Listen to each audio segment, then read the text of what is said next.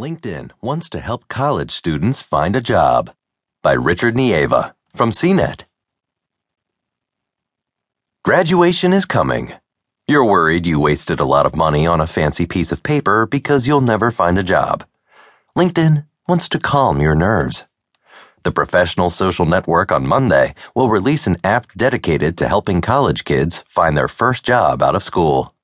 The app, called LinkedIn Students, has students enter